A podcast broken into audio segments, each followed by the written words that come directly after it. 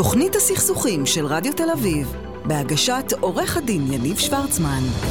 ערב טוב לכולם, תוכנית הסכסוכים, אני יניב שוורצמן.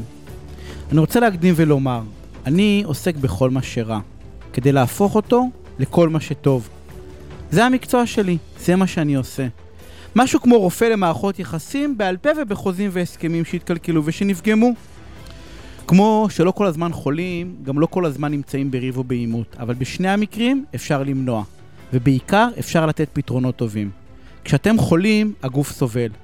כשאתם בריב, הנפש סובלת, והביטחון הכלכלי והאישי נפגמים. שלושה ימים לתוך ההסגר, נראה שההסגר הולך להתהדק ולהיות הרבה יותר קשה. ובאופן הפוך, החיים ממשיכים כרגיל, מערכות היחסים ממשיכות כרגיל. הן לא נכנסו להסגר או לבידוד.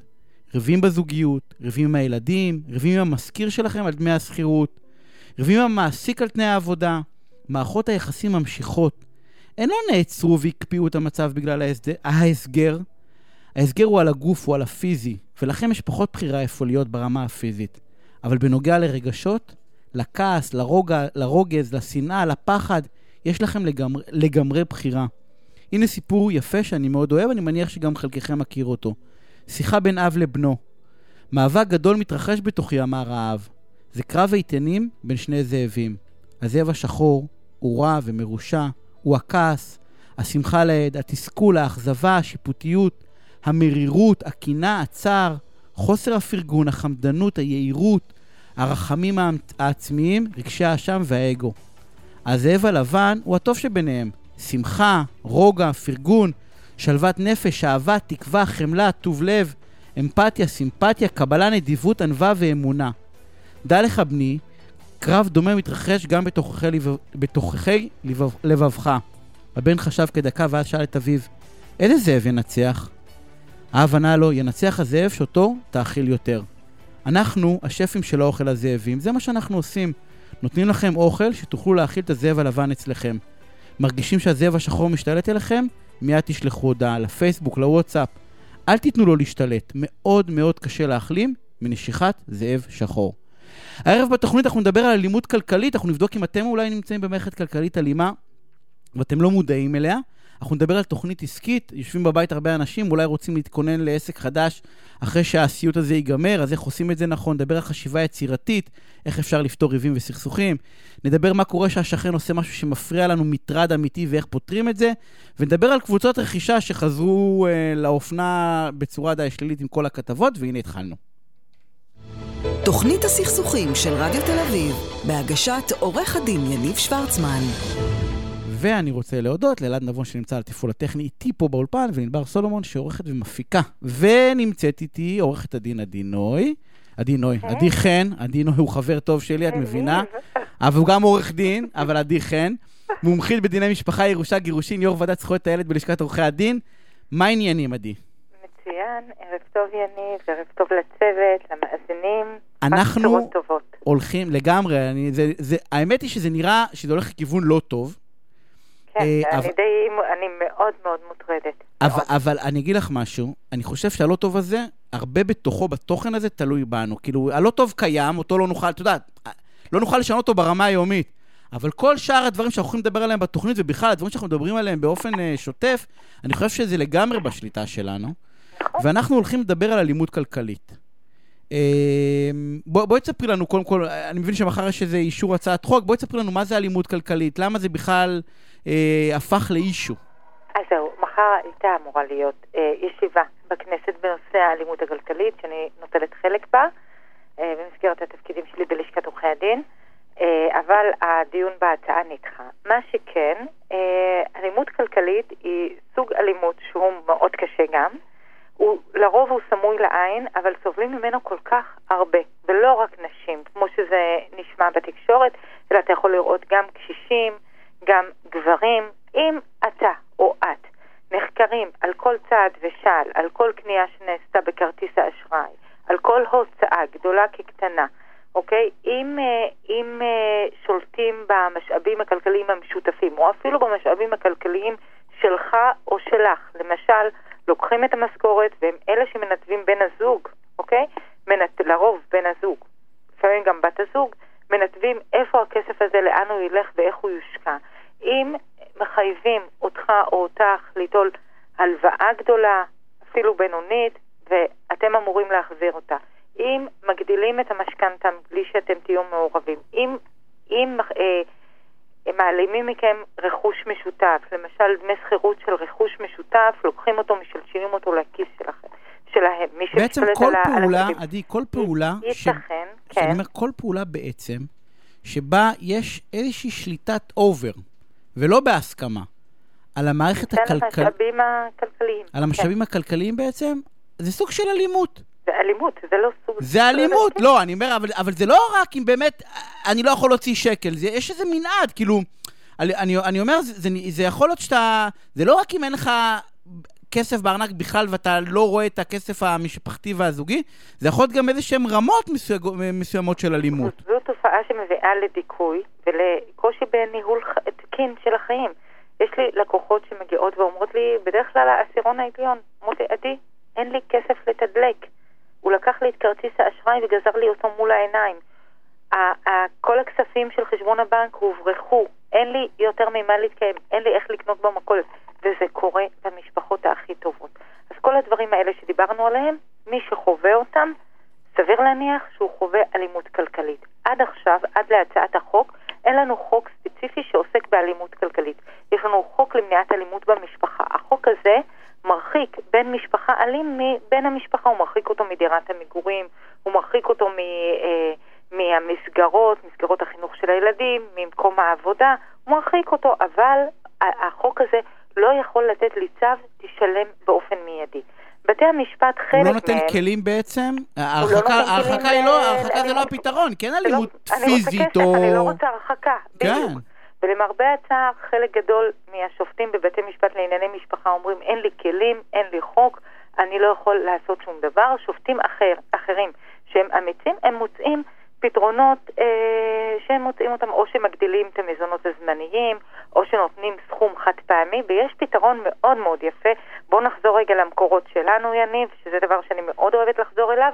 במשפט העברי אתה רואה, הרמב"ם מדבר על, אתה לא יכול להביא שניים לבית משפט, כשאחד מהם יושב ואחד עומד. זאת אומרת, אחד יש לו משאבים כלכליים והשני אין לו כלום. אתה צריך לתת איזשהו סכום חד פעמי לחלש יותר, כדי לאפשר לו להתנהל, כדי לאפשר לו לנהל דיון ו- ו- ולהביא את האמת שלו, אוקיי?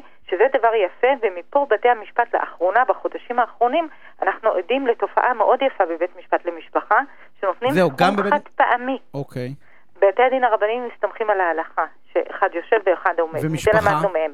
במשפחה סכום חד פעמי למדו מבתי הדין הרבניים. מהמם. שזה ממש יפה, אוקיי? אבל עכשיו נותנים לתופעה הזו שם באמצעות החוק. החוק הוא לא נקי מביקורת, יש לי הרבה ביקורת עליו, כמובן ביקורת בונה.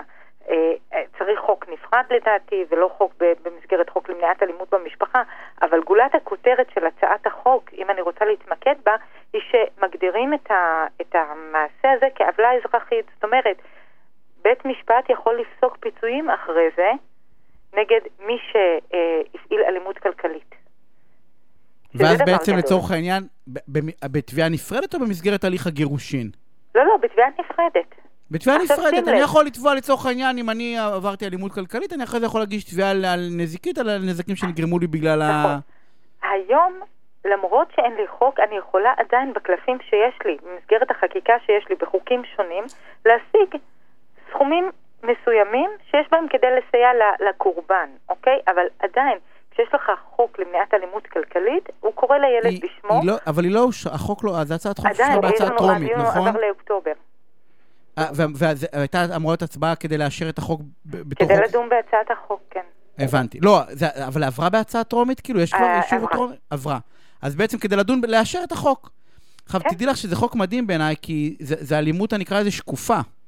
נכון. זה, זה הרבה אלימות לא שקופה, מדברים כי... עליה, הרבה גם כן, מתביישים בדיוק. לדבר עליה.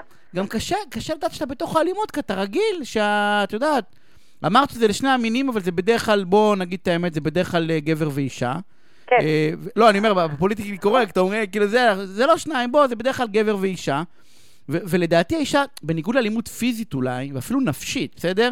שזה מאוד ברור. כאילו, לא, זה נפשי, אבל... שמונעים מבן אדם לקיים, להתקיים אני אומר, פה זה. כאילו השוטף כן. שלה, האלימות היא בשוטף שלה, כאילו, יכול להיות לא, לא להכות, את יודעת, הוא לא מכה והוא לא כלום, ואז כאילו על פניו, מה, מה הבעיה? הוא כאילו שר, את יודעת, תמיד יש שר החוץ ושר ה... האוצר בתוך המשפחה, אבל זה לא ככה. זה לא שר האוצר באמת, זה שליט העלה של האוצר. תראה, יניב, בכל מסגרת שיוצא לי לדבר על ה... אה, שיש לי את ההזדמנות לדבר על האלימות הכלכלית, אני ממש מבקשת לחדד דבר אחד, נושא המניעה. מניעה, זה כמו מניעת מחלות, למנוע את התופעה. איך למנוע? תהיו מעורבים, תהיו עצמאיים כלכלית, ת, תהיו שותפים להוצאות עדי, בבית. אני לא חושב שאפשר, אני לא חושב שאפשר למנוע. את יודעת משהו? אפשר. אני לא חושב. אני חושב שהחוק הזה הוא חוק נהדר, כי אני חושב שהוא נהדר כי אי אפשר למנוע. אני חושב שהוא הוא נהדר כי הוא סנקציה, ש, שבסוף מישהו ידע שהוא משלם על זה מחיר, כי אני חושב שזה אישיות. אני חושב שאתה בתור מערכת זוגית, כאילו מי שנמצאת שם, ועוד פעם, סליחה שאני אומר את זה זכר ונקבה, אני חושב שזה אמיתי, שזה רוב ה... את יודעת, הנפגעות. אני חושב שמי שנמצאת שם, מאוד... ת, תחשבי כמה קשה לצאת מבעל מכה. יניב, אתה רוצה שאני אגלה לך משהו? אני אומר, תראי כמה קשה לצאת מבעל מכה מהסיטואציה של, של, של אישה מוכה, אז שזה כאילו, לא שאני יודעת, אבל זה, זה פי אלף, כי, כי בסוף יש קצת אוכל במקרר, ובסוף, והיא, והיא שורדת, ובגלל זה אני חושב שהחוק הזה נהדר, כי הוא כמעט אי אפשר למנוע אותו. יניב, אתה רוצה שאני אגלה לך איפה אני נתקלת בתופעות האלה? איפה? במשפחות הכי עשירות. כשמדובר בלקוחות מאוד מאוד עשירים, ויש לי לרוב נשים שהן, אתה יודע, היא בבית, יש לה את הג'יפ שלה, את הכרטיס אשראי, הכל טוב ויפה. אבל בזמן הגירושין הכל, הכל, הכל, הכל נלקח ממנה. וזה, אני אבל זה פי אלף, זה, זה מצדיק, בתיקים האלה. עדיה, זה, זה פי, זה, זה אה, אה, פי אלף אה, מה שאני אומר, מצדיק את מה שאני אומר, כי אותו בעל עשיר ידע שהוא משלם, בסדר? סכום אתה פחות פיצוי... רואה את זה בתיקים הרגילים. לא, אז אני אומר, אני אומר, בגלל זה החוק הוא נהדר, כי הוא, הוא ידעו העשירים, בסדר? יגידו עורכי הדין של העשירים לעשירים, דעו לכם שאם תשחקו משחקים אה, מלוכלכים, ותמנעו מהאישה דברים, אתם תשלמו בסוף פיצוי. כי היום נכון, כאילו אין גם פיצוי. במקרים הרגילים שמטילים בדרך כלל על נשים לקחת הלוואות ולהתחיל לשלם אותם, או לוקחים להם את, ה, את המשכורת והם משתמשים בכספים האלה כמו שהם רוצים. אז כן, כן, כן זה, זה מבורך לתת שם לתופעה הזו וכן לטפל בתופעה הזו, אבל לדעתי צריך עוד לשכלל את זה ולהרחיב את זה ואפילו להכיר בעוולה הזו כעוולה פלילית, כי, אה, אה, כ- כאירוע פלילי. אם יש לנו אה, אלימות כלכלית חריגה בחומרה שלה, באופן שלא מאפשרת לאדם שלווה נפשית והמשך תקין של החיים, אני חושבת שמדובר באירוע שהוא פלילי, וכן מצדיק צו הרחקה אה, נגד ה... בן כן, למרות שאת. יודעת שבסוף אולי צו הרחקה זה בהפוך על הפוך, זה לא ייתן את הפתרון. לא, כי לא. להפך, ככה אתה גם- מחזק את גם האישה. וגם, לא, גם אה, וגם. אין בעיה, אני אומר... גם עוולה אזרחית, אוקיי, וגם אירוע פלילי, כזה שמצדיק ההרחקה. בעצם כי חוק למניעת אלימות במשפחה הוא מאוד דומה לחוק פלילי. הוא- הוא לגמרי, אלימות. לא, אבל גם אלימות זאת אלימות, מה זה משנה אם זה נכון, אלימות ו- פיזית או אלימות נפשית, וזה זה... מצדיק את ההרחקה של בן הזוג האלים או בן המשפחה האלים מהבית. אותו מהבית. דבר, כשיש לנו אלימות כלכלית מאוד מאוד חריגה, אני לא אומרת כל האמת אלימות שזה יפה, כלכלית. להרחיק את- דווקא את הזה שהעשיר שמחזיק את הכל מכל הבית ולהשאיר אותה, נכון. זה יכול להיות אה, אחלה פתרון. נכון, אמ, אז זה נדחה לאוקטובר לצערנו, אני מקווה שזה יעבור. אה, עדי, אה, נמשיך לעדכן. תודה רבה. אוקיי, ורגע, חכי איתי, רגע, שנייה, הנה, יש לנו עוד דקה. את רואה, נפל לנו, אה, שלומי נפל לנו, אז אנחנו אה, אה, נמשיך. את רוצה להגיד כמה מילים, בכל זאת, כי דיברנו, אז קודם כל, אלימות כלכלית, אה, את אומרת שאפשר למנוע? כן, אני יכולה לא, להגיד לא, כמה... אני עד רוצה- ש- עד- עד שהחוק יתקבל, ברשותך. כן. מה, מה אנחנו יכולים לעשות? עד שהחוק יתקבל, אפשר במסגרת ההליך המהות, המהות שאנחנו מגישים את הבקשות ליישוב סכסוכים, להגיש בקשות לסעדים מיידיים. זאת אומרת, אם בן הזוג או בת הזוג הפסיקו להפריש את המשכורת שלהם לחשבון המשותף באופן זה נמנע מכם להשתמש בכספים האלה כדי לכסות הוצאות אה, אחרות, תגישו בקשה לצו עשה שימשיך אה, אה, אה, לאפשר את העברת הכספים האלה. כל הדברים האלה, אם יש לכם בעיה בתשלום מזונות וכולי, אפשר להגיש את הבקשה לתשלום מיידי. כל הדברים האלה נהנים. אה, אז זהו. ו- פתרון ו- זה צעד טוב. כבר גם עכשיו. גילויי מסמכים. אה, ועוד משפט אחד, עם הסליחה שאני אומר, זה. פשוט אל תהיו חארות. אה, זה נראה לי המסקנה של ה... זה פשוט מי שיש לו כסף, תדעו לש- לשחרר יפה. עדי, אני רוצה להודות לך על ה... תהיו אה, הגונים. לגמרי. אה, תהיו הגונים זה הטוב של אל תהיו חארות. אה, אני רוצה להודות לך, אנחנו. כבר, אנחנו נצא לפרסומות קצת יותר מוקדם, אנחנו תכף נחזיר את שלומי ונשוחח איתו, פרסומות קצרות וכבר חוזרים. תוכנית הסכסוכים של רדיו תל אביב, בהגשת עורך הדין יניב שוורצמן. ונמצא איתי רואה חשבון שלומי כהן ממשרד כהן ראיית חשבון ומייסד שותף במשרד אביבי הנהלת החשבונות. אהלן שלומי, מה העניינים? היי יניב, מה שלומך? הקו כל כך התרגש מזה שאתה איתנו נפל, אתה מבין? אז אה, דבר. עכשיו רגוע, שלומי. תשמע, יושבים המון המון אנשים בבית, האמת היא המון אנשים, כולם יושבים בבית, אה, או כמעט כולם, ו- אה, ואתה יודע, וחולמים חלומות, אה, ואומרים, טוב, הקורונה תסתיים מתישהו, מתישהו תהיה חייבת- תהיה חייבת להסתיים, ואתה יודע, זו הזדמנות אה, דווקא, דווקא שהיה קשה, אתה יודע, זו הזדמנות לפעמים לעשות עסק. ו- כן, ו- דיברנו על זה שזה גם תוך כדי הקורונה שווה לעשות עסק. אה, ב- בוודאי, תוך כדי, כבודו. אחרי, כן. אתה יודע, תוך כדי... אה, אה, אה, לשנות פוזיציה משכיר שבחל"ת ובאבטלה לבעל עסק מצליח ופורח. אה, לגמרי. אה, אבל תשמע, כדי לעשות עסק צריכים לעשות אה, תוכנית אה, עסקית. חד נכון? משמעית. חד יופי. משמעית. וכדי לעשות תוכנית עסקית, בשביל זה הבאנו אותך. כי תוכ... בלי תוכנית עסקית אנחנו מתחילים, אתה יודע, אחרי זה מתחיל אה, בלאגן. נכון. בוא, בוא תסביר לנו בכמה מילים מה זה תוכנית עסקית, איך אתה ממליץ לעשות תוכנית עסקית, אתה רואה את זה מהצד של הרואה חשבון, אתה יודע מה עובד ומה לא עובד, מראים לך, אומרים לך, תקשיב, זה חסר, זה לא חסר, בוא, בוא תיתן לנו כמה, כמה טיפים. אז קודם כל, תוכנית עסקית זה כלי נהדר שיכול לעזור לנו אחרי זה למנוע טעויות בדרך. חוסר הבנה, אה, דברים שלא ברורים, הוא לא תמיד הכי מדויק, כי זה משהו שהוא צפי קדימה, אבל אחרי זה אפשר גם אה, ליישר אותו. כלומר, אם צפינו משהו ואנחנו קצת בסטייה, יהיה לנו קל לעשות את האדפטציה הזאת, את השינוי הזה, החשיבתי, כדי לראות איך זה משתלב בתוכנית העסקית שלנו. עכשיו, תוכנית עסקית זה משפט מאוד מפוצץ, זה משהו שאנשים אוהבים להשתמש בו, במיוחד בעולם ההייטק, אבל אם אנחנו שנייה אחת נפרוט אותו, לא חייבים לעשות תוכנית עסקית שלוקחת חודשים ולהביא בעל מקצוע ולשלם הרבה מאוד כסף בשביל זה. אפשר גם לעשות משהו בבית, צנוע אה, ומבוקר, כלומר שאנחנו גם יכולים להתמודד איתו אחר כך ולהבין אותו. אז תוכנית עסקית מתחלקת בעיקרה לשתי הגדרות אה, בסיסיות.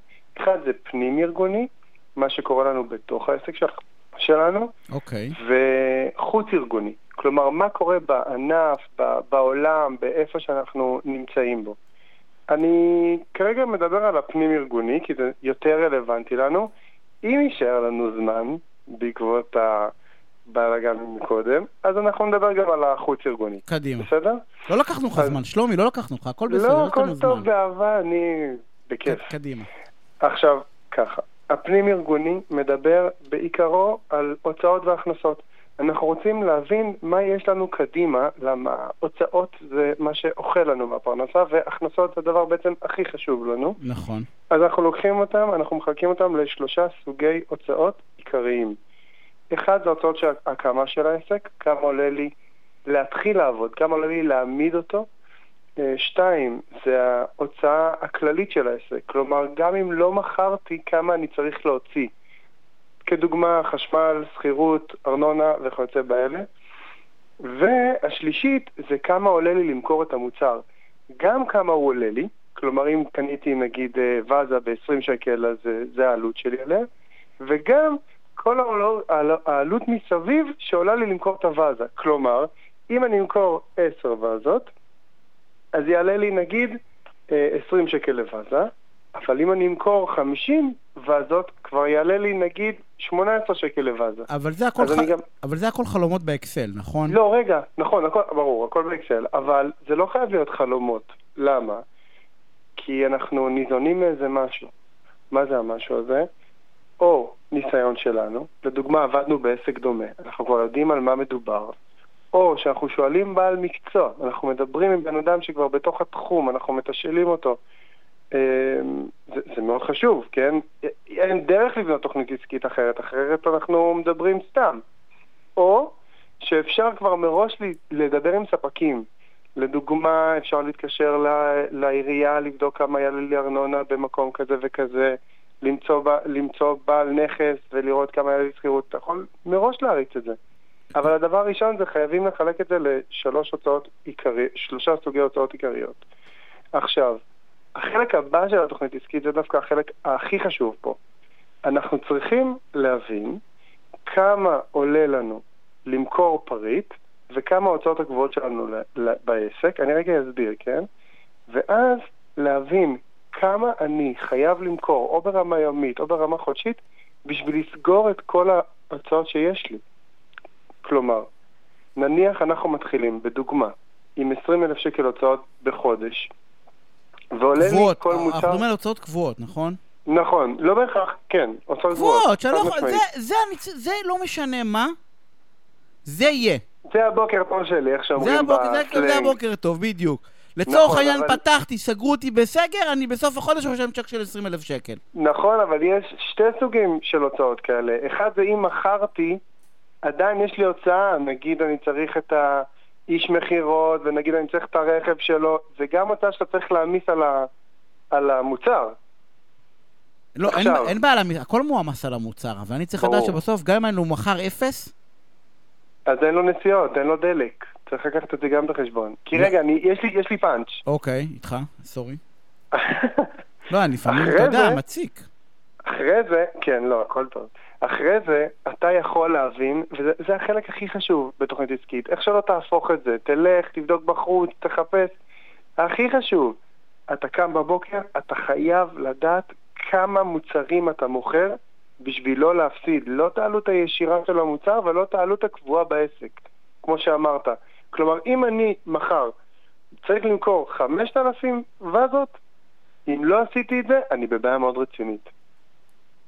אתה בא ואומר זה... שהנתון הכי חשוב, למעשה, בתוך כל הדבר הזה, זה, בסדר, הוצאות קבועות זה חלק בתרגיל, אה, עלות נכון, מוצר זה חלק נשמע. בתרגיל, אבל נשמע. בסוף, בקצה בקצה, אני צריך לדעת כמה אני חייב למכור, בסדר? בתוך המוצר, כדי אה, לא להפסיד. אה, נכון. למרות שלא להפסיד תמיד כואב לי, כי אני חייב להרוויח, כי אם אני לא מרוויח, אז כמה אני יכול... אה, אלא אם אתה מתמחר אותי בהוצאות הקבועות. כאילו, אלא אם המשכורת אה, מתומחרת בהוצאות הקבועות, אתה בא ואומר, אני חייב למכור את החמשת אלפים האלה, לא מכר את החמשת אלפים האלה, אני בהפסד. כן, ועוד לא דיברנו על ההוצאות הקמה, שאתה רוצה להחזיר אותם. שזה... אז זאת השאלה... זאת שאלה ש...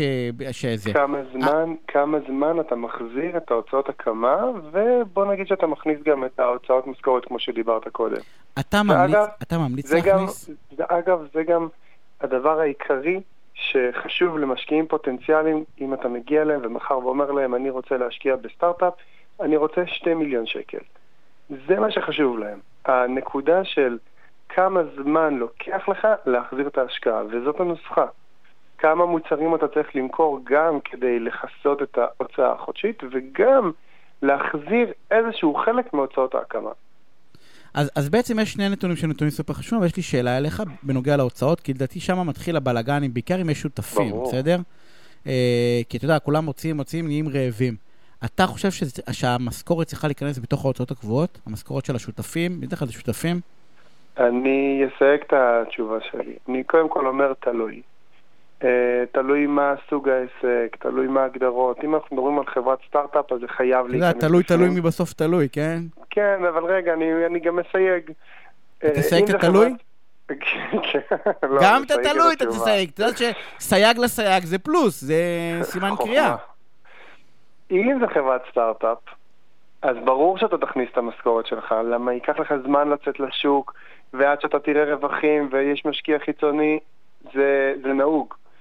אבל אם אתה אה, פותח חנות לממכר כלשהו ואתה לבד עם עצמך, לא הייתי מכניס את ההוצאה של כמה אתה רוצה להרוויח, כי בסופו של יום, במונחים שלנו, עורך חשבון זה נקרא פלאג נאמבר. כלומר, מה המספר האחרון בקצה שנשאר לי ביד. אתה מבין? כאילו הנעלם שלנו, ה-X. כן, אבל יכול להיות אפס. יכול להיות, יכול להיות גם מינוס. ואז אתה יודע, היום חודש אפס, חודש אפס, חודש אפס, חודש רביעי, אנחנו כבר רעבים. נכון, תיצמד לתוכנית עסקית, תיצמד לכמה אתה צריך למכור. זה... תקשיב, אם אני הייתי יכול מראש להתחייב שאני אמכור את כמה שהתחייבתי בטבלת אקסל, הייתי איש עשיר. ברור, אבל אם אתה יודע, ואתה מנסה, וחודש אחד מכרת ב-20% פחות, והחודש אחרי זה מכרת ב-30% פחות, ופתאום הגיעה הקורונה וסגרו אותך, אתה צריך להבין איפה אתה נמצא. אם אתה מוכר בברייק איבן ואתה קצת מפרסם ו- ומוצא עוד קליינטים, עוד קליינטורה, ואתה מצליח להביא יותר ו- ולצוף מעל, ואז אתה גם מתחיל לזנק, זה כבר אה, נראה יותר טוב. מהמם. שלומי, תקשיב, אנחנו חייבים לסיים. אני אגיד לך מה אני רוצה לעשות. אנחנו, אנחנו, אנחנו נעשה על זה איזשהו לייב בנפרד, רק על תוכניות עסקיות, כי לדעתי אנחנו יכולים לדבר על זה שעה בכיף. אה, אז אני רוצה להודות לך, אבל כן על הטיפים הטובים שנתת. תודה אה, רבה, אנחנו ו- יכולים לדבר על הכל בכיף, יותר אה, משעה. אני, יודע, לא, אבל שעה, אנחנו ניתן שעה, אתה רואה, נתתי לך שעה, לקחת יותר משעה.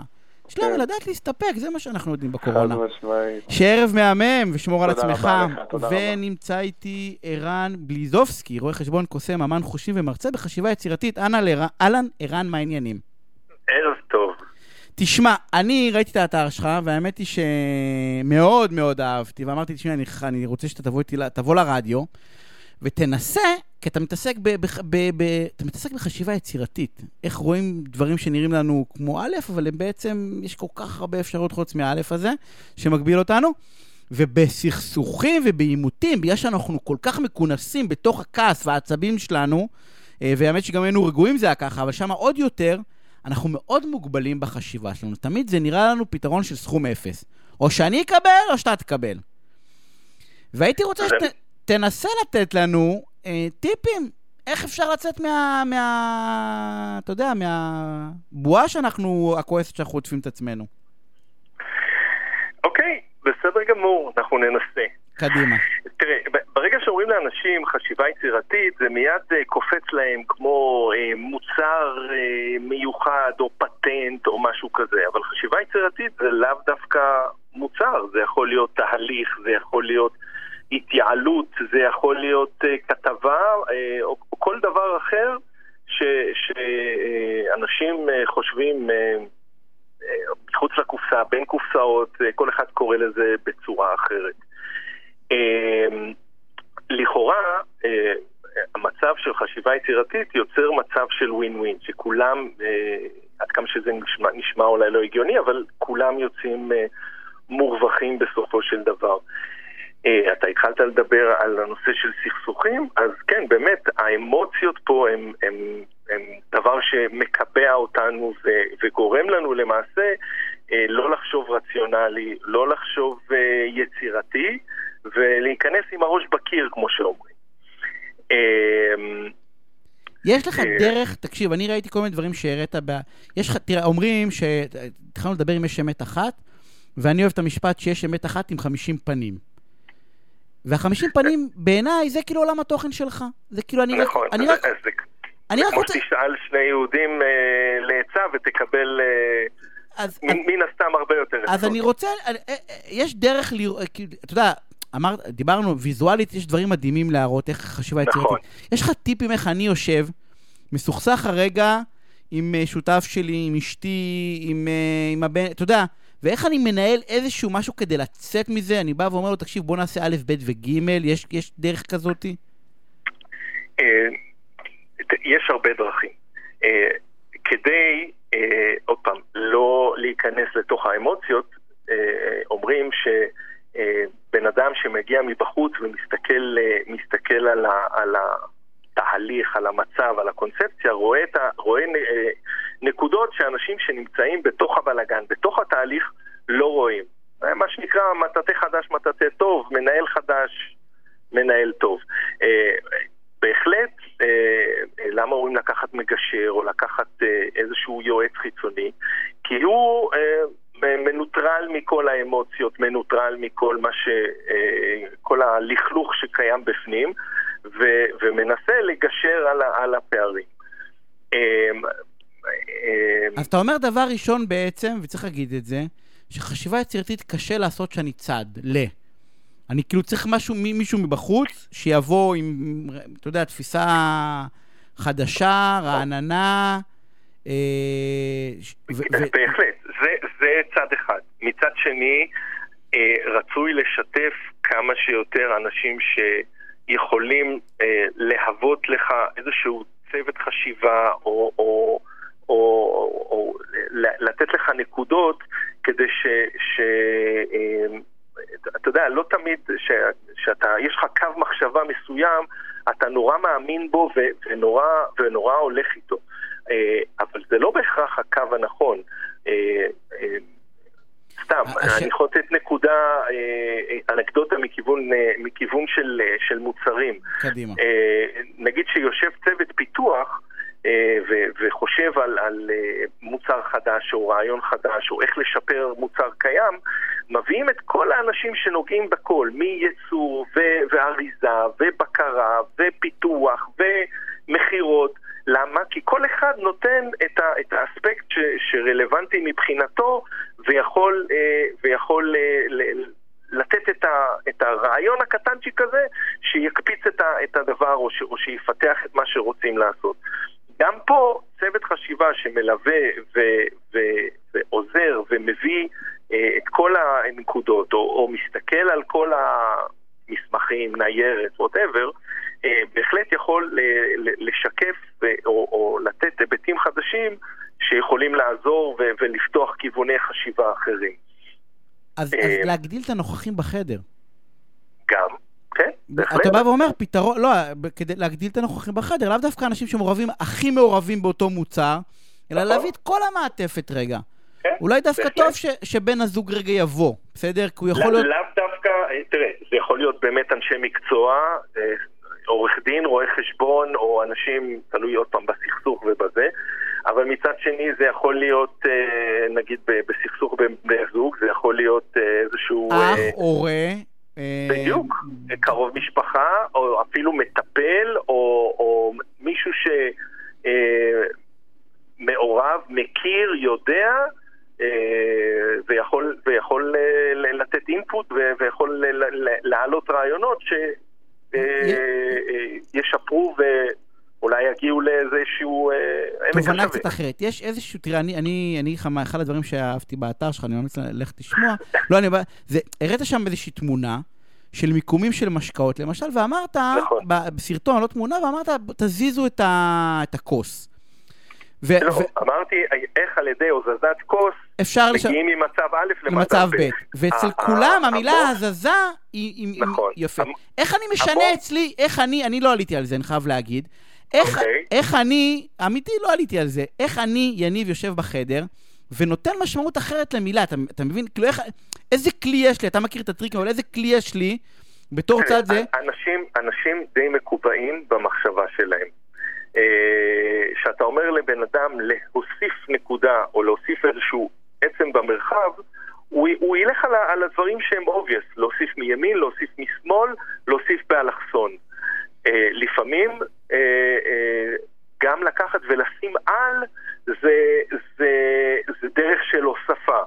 במקרה שאתה מדבר עליו זה איזשהו אה, מצב שיש לנו שלוש כוסות מלאות, שלוש כוסות ריקות, ואני בא ואומר איך על ידי הוזזת כוס אחת אנחנו מגיעים למצב של אה, כוס מלאה, כוס ריקה, והפתרון הוא למעשה לא פיזית לקחת את הכוס ולשים אותה במקום אחר, אלא ממש לקחת את הכוס ולשפוך את, ה, את התכולה שלה. כי לא הגבלת, כי לא. הגבלת בהערות בעצם, לא נכון, הגבלת ב- נכון, בהגדרה. נכון. אבל זה בדיוק כל, ה, כל היופי בחשיבה היצירתית. חשיבה יצירתית לא, אתה לא מגביל את עצמך למשהו אה, ספציפי. המ- המוח פתוח, ו- ולכן כל דבר שהוא הוא, הוא, אה, אפשרי הוא, הוא חשיבה מחוץ לקופסה. לא, לא סתם קוראים לזה לחשוב מחוץ לקופסה, כי רוב האנשים די מקובעים בחשיבה שלהם, די חושבים ב... ב, ב, ב אה, אה, מרובעות. במה או- שאנחנו מכירים, אתה יודע, אנחנו מוגבלים. כן. אה, אה, עוד, עוד דבר נורא, נורא... משפט אחרון. אה, אוקיי, המוח שלנו עובד בתבניות חשיבה שהוא הוא מאמץ דברים שהוא מכיר והוא כבר ראה בעבר. אז אם תיקח למשל משולש וריבוע, בסיטואציה מסוימת מיד יקפוץ לך בית. כי אה, אתה יודע, ישר המוח לוקח את המשולש על הריבוע. בדיוק. אה, אבל עוד פעם, זה לא בהכרח המצב. אז עוד פעם, חשיבה יצירתית זה באמת לפתוח את הראש, להיות אה, אה, פתוח, לקבל דברים שהם לא בהכרח הקו מחשבה הרציף שלי, אה, להיעזר באנשים, אה, כדי שייתנו לך אה, באמת אינפוט ורעיונות. כי- חייבים לסיים את לפרסומות. אני רוצה להודות לך על השיחה המרתקת הזאת. בכיף. תודה. אה, אנחנו יוצאים בכיף, לפרסומות. קצרות וכבר חוזרים. תוכנית הסכסוכים של רדיו תל אביב, בהגשת עורך הדין יניב שוורצמן. נמצא איתי עורך דין אדיר אביעד, מנהל מחלקת נדל"ן ומקרקעין ושותף במשרד בורחובסקי, ושות' אהלן אדיר, מה העניינים? ערב טוב, שנה טובה לכולם. מה אני- שלומך? אני נהדר, מה שלומך? מצוין, מתחשב במצב. אה, האמת שכן, אתה יודע, הולך יותר גרוע, אז בוא בינתיים נהיה מורל בואו גבוה. נמתין למחר, ואז... אה, לא, מה נמתין למחר? יהיה גרוע יותר. אה, יהיה גרוע יותר. אל תתחיל איתי, יהיה גרוע, נו. אה, סתם, יהיה בסדר, נו, מה יכול להיות? בדיוק היה לנו שיחה בחוץ, שאתה יודע, עם כל הרעש מסביב, אנחנו בסך הכל... אה, אתה לא יכול יום אחרי ראש השנה להגיד שלא יהיה טוב. זה לא, זה האמת היא. אבל אני סתם זה צוחק. לא עובד בשום מקום. אני לא, אני, צוחק, אבל יהיה, באמת טוב, לא, זה נכון שלא הולכים לשום מקום, אבל אני, אני אספר לך שהייתה לי שיחה עם ענבר בחוץ, ובסוף עם כל החרא שמסביב, סך הכל לא, לא רע, אתה יודע, כאילו, יש יותר גרוע, בוא נאמר ככה, זה כאילו, צריך לדעת גם, יש. להסתכל קצת יותר מלמעלה. בדיוק. תשמע, היינו לפני שנתיים שלוש בענבל אור וכל הקבוצות רכישה, וחזרנו עכשיו קצת אה, סיבוב נוסף, בהקשר קצת אחר כמובן, ולא אותו סיפור, אבל, אבל בוא נדבר על קבוצות רכישה. יש המון קבוצות רכישה. אה, זה נורא אטרקטיבי, כי כאילו זה חוסך המון המון המון כסף. זה כאילו אמור, מציגים לי זה שזה אמור, חוסך... אמור, זה אמור אמור, לחסוך אמור. המון. כן. לחסוך, תראה, קבוצות הרכישה אה, התפתחו בצורה מאוד מאוד משמעותית בשנת 2008, 2009 וצפונה. כאשר ראינו עלייה מאוד משמעותית אה, במחירי הדיור בארץ, ראינו בהתאמה גם עלייה בכל מה שקשור לקבוצות הרכישה. ולמה? כי קבוצות הרכישה היו אמורות לחסוך סדר גודל של עד 20% מהעלויות שזה המון של רכישת כסף. דירה מקבלן. זה לא מעט. איפה הקאץ' שבסופו של דבר, אם היום אנחנו, ואני קצת מקדים את המאוחר, אבל אם אנחנו היום מסתכלים בראייה לאחור, אנחנו מבינים שזה לאו דווקא אה, נכון. כלומר, לאו דווקא בקבוצות רכישה חוסכים עד 20% או קרוב ל-20%, התשובה היא לא.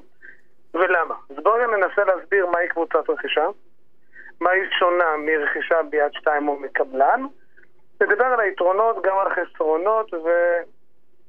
אה, וגם קצת מעבר. קדימה. בגדול, בגדול, בגדול. כשאני רוכש מדירה מקבלן, ברוב המקרים הקבלן הוא בעל הקרקע, או שהוא כבר חתם על חוזה לרכישת הקרקע וכולי, ואני רוכש מהדירה, מהקבלן דירה, שבסופו של יום, כעבור שנתיים, שלוש, תלוי סטטוס בהתקדמות הבנייה, אני אמור לקבל מפתח, לנשק את המזוזה, לטפל בפעמון ולהיכנס לדירה. זה פחות או יותר התהליך. אני משלם את התשלומים, ופה אני מתחיל ונגמר הסיפור. כשאני רוכש מה... ולא, כן? וצריך לדעת, אבל חוק המכר, יש, יש הגנות כאילו, מאוד משמעותיות, כאילו, ברגע שעובדים מול קבלן נכון, כשאני מסודר. רוכש מקבלן בגלל פרשת חפצי בה וכולי, אז יש לנו את ההגנות של ערבות חוק מכר כנגד כל תשלום שאני מפקיד אה, בעבור רכישת הדירה, גורם המממן מנפיק לי ערבות חוק מכר שאם חלילה מחר הקבלן נכנס אחד שלא יהיה. חפצי בשתיים, לצורך העניין, מאוד מסודר. ערבות חוק מכר. הנושא, התהליך הוא מאוד מסודר, ברור, מובנה, לא המצאנו את הגלגל בתהליך. ובכל, מנגד... ובכל כן, זאת, אבל אה? אני רוצה לחסוך 20 אחוז, זה נדיר. נכון, זה סכום שהוא לא מבוטל. לכן כאשר אני מדבר על קבוצת רכישה, אני מדבר על קבוצה שמתאגדת, של אנשים שרוצים לקנות קרקע, ועל גבי הקרקע לבנות בניין, שבסופו של יום כל אחד מחברי הקבוצה יהיה זכאי לדירה שהוא בעצם בחר או זכה בה במסגרת ההגרלות. זאת אומרת, יש לנו פה למעשה תהליך של רכישת קרקע בחלק לא מבוטל מהמקרים. יש מקרים גם שלא, אבל לא נדבר על זה כרגע. והשלב השני, שכל תהליך הבנייה הוא מבוצע באמצעות קבוצת הרכישה. עכשיו, מכיוון שקבוצת הרכישה אלו אנשים בדרך כלל שלא עוסקים בתחום הנדל"ן, יש גורם מארגן, ענבל או אלדד פרי וכולי, שהתפקיד שלהם להוביל ולנהל את הקבוצה מול כל בעלי המקצוע, מול בעלי הקרקע, מול קבלן המבצע, מול היועצים, מול המתכננים, ובתהליך הזה אנחנו למעשה חוסכים כסף כי אין לנו, אה, אנחנו באופן יותר ישיר מול אין בעלי המקצוע. רווח יזמי. הרי הקבלן. בעצם יש קבלן שבונה בונה, לפעמים זה אותו בן אדם, ויש את מי שיזם והוא מרוויח בעצם את ה... בעצם כל אחד מהדיירים שרוצה לקנות בית בקבוצת רכישה הופך להיות יזם. ה-20% זה יזם, רווח נכון. יזמי. נכון, פחות או יותר כן. ובקונסטלציה הזו חסכנו את הרווח היזמי ועלויות נוספות, עלויות מימון וכולי וכולי, לא כרגע נדבר על זה כרגע על הכל, שבסופו של כל אחד מחברי הקבוצה אמור לקבל אה, דירה שאמורה להיות מיוחדת ומיוחדת אז לו. איפה הבורות? למה? זה נשמע על פניו נהדר. זה נשמע פנטסטי. מה שקורה שבעולם האמיתי, אני רוצה לדבר על שני סיכונים מאוד מאוד אה, שונים, אבל קשורים אחד לשני. הסיכון הראשון, כולנו יהודים, ובקבוצה של 100 אנשים יש 300 דעות לפחות.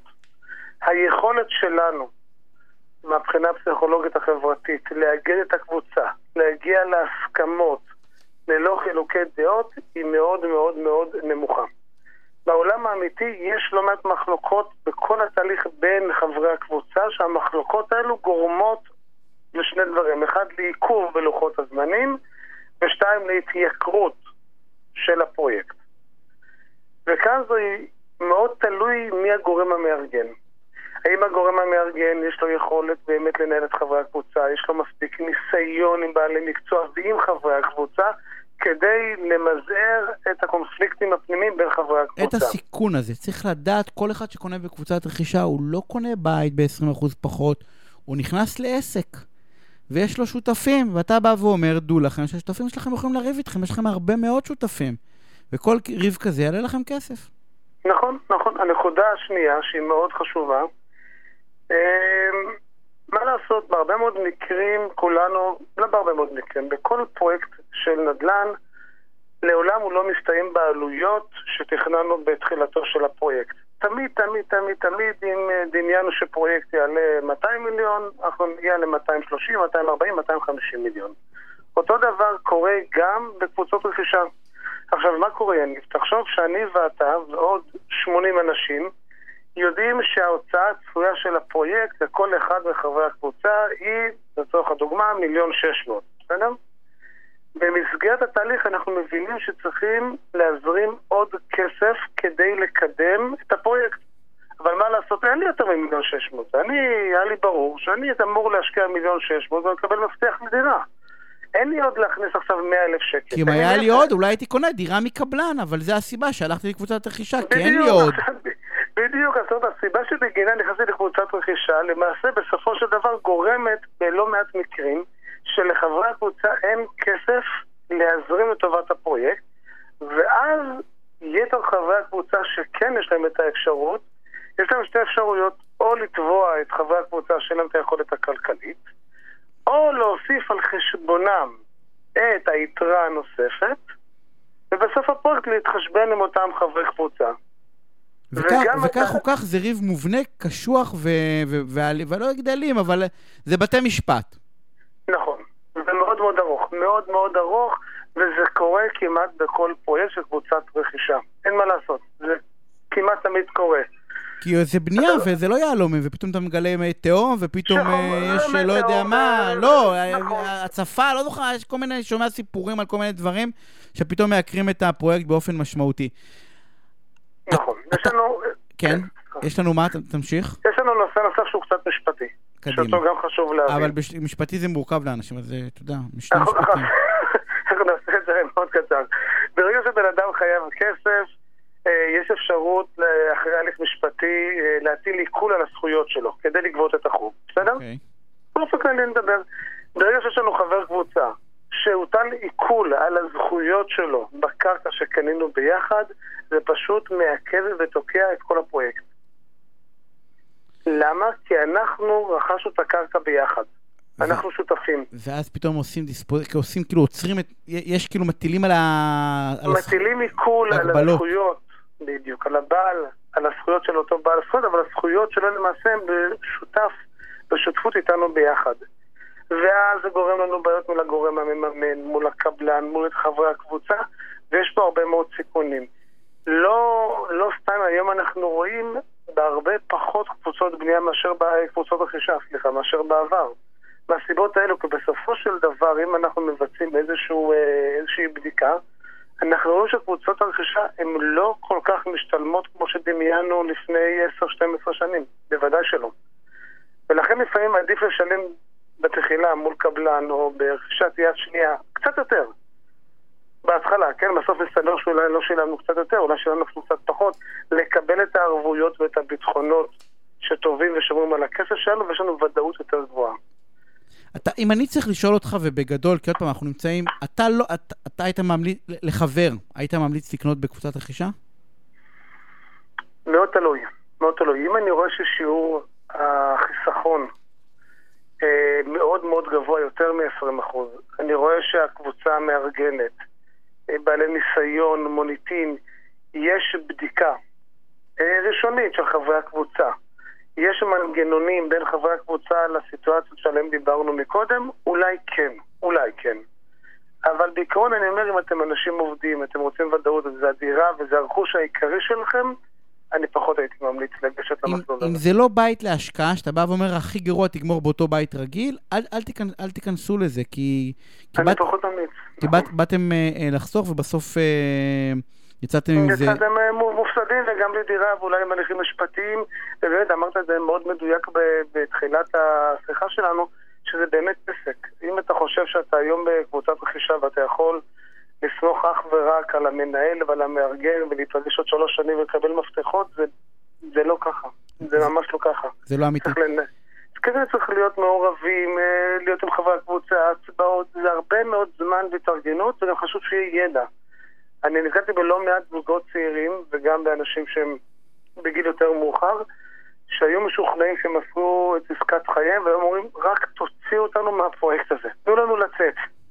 מנגד אני אגיד את האור החיובי, שיש גם קבוצות רכישה שהתנהלו בצורה נהדרת. סיימו עם חיסכון של 15 אחוזים, קיבלו את המפתחות לדירה, והיה פנטסטי, אבל זה לא הרוב.